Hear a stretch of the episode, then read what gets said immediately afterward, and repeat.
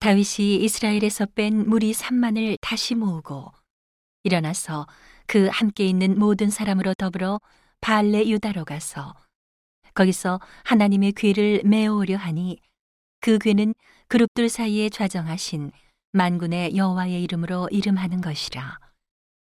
저희가 하나님의 귀를 새 수레에 싣고 산에 있는 아비나답의 집에서 나오는데 아비나답의 아들 우사와 아효가 그 새 수레를 모니라. 저희가 산에 있는 아비나답의 집에서 하나님의 귀를 싣고 나올 때에 아효는 귀 앞에서 행하고 다윗과 이스라엘 온 족속이 잣나무로 만든 여러 가지 악기와 수금과 비파와 소고와 양금과 제금으로 여호와 앞에서 주악하더라. 저희가 나곤의 타작마당에 이르러서는 소들이 뛰므로 우사가 손을 들어 하나님의 귀를 붙들었더니 여호와 하나님이 우사의 잘못함을 인하여 진노하사 저를 그곳에서 치시니 저가 거기 하나님의 귀 곁에서 죽으니라. 여호와께서 우사를 충돌하심으로 다윗이 분하여 그곳을 베레스 우사라 칭하니 그 이름이 오늘까지 이르니라. 다윗이 그날에 여호와를 두려워하여 가로되 여호와의 괴가 어찌 내게로 오리요? 하고 여호와의 괴를 옮겨 다윗성 자기에게로 메어가기를 즐겨하지 아니하고 치우쳐 가드 사람 오베데돔의 집으로 메어간지라. 여호와의 괴가 가드 사람 오베데돔의 집에 석 달을 있었는데 여호와께서 오베데돔과 그 온 집에 복을 주시니라.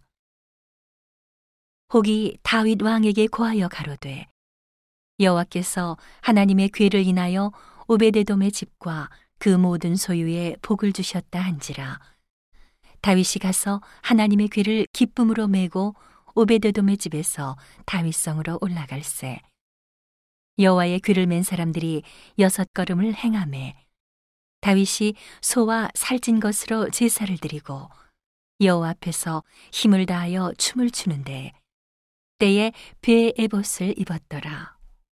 다윗과 온 이스라엘 족속이 즐거이 부르며 나팔을 불고 여호와의 귀를 메어오니라. 여호와의 귀가 다윗 성으로 들어올 때에 사울의 딸 미갈이 창으로 내다보다가 다윗 왕이 여호와 앞에서 뛰놀며 춤추는 것을 보고 심중에 저를 업신여기니라. 여호와의 귀를 메고 들어가서 다윗이 위하여 친 장막 가운데 그 예비한 자리에 두매 다윗이 번제와 화목제를 여호와 앞에 드리니라.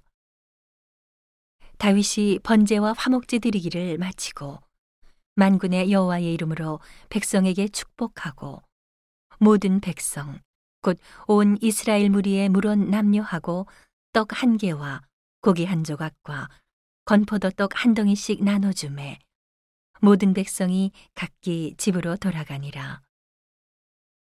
다윗이 자기의 가족에게 축복하러 돌아오매 사울의 딸 미갈이 나와서 다윗을 맞으며 가로되 이스라엘 왕이 오늘날 어떻게 영화로우신지 방탕한 자가 염치 없이 자기의 몸을 드러내는 것처럼 오늘날 그 신복의 계집종의 눈앞에서 몸을 드러내셨도다.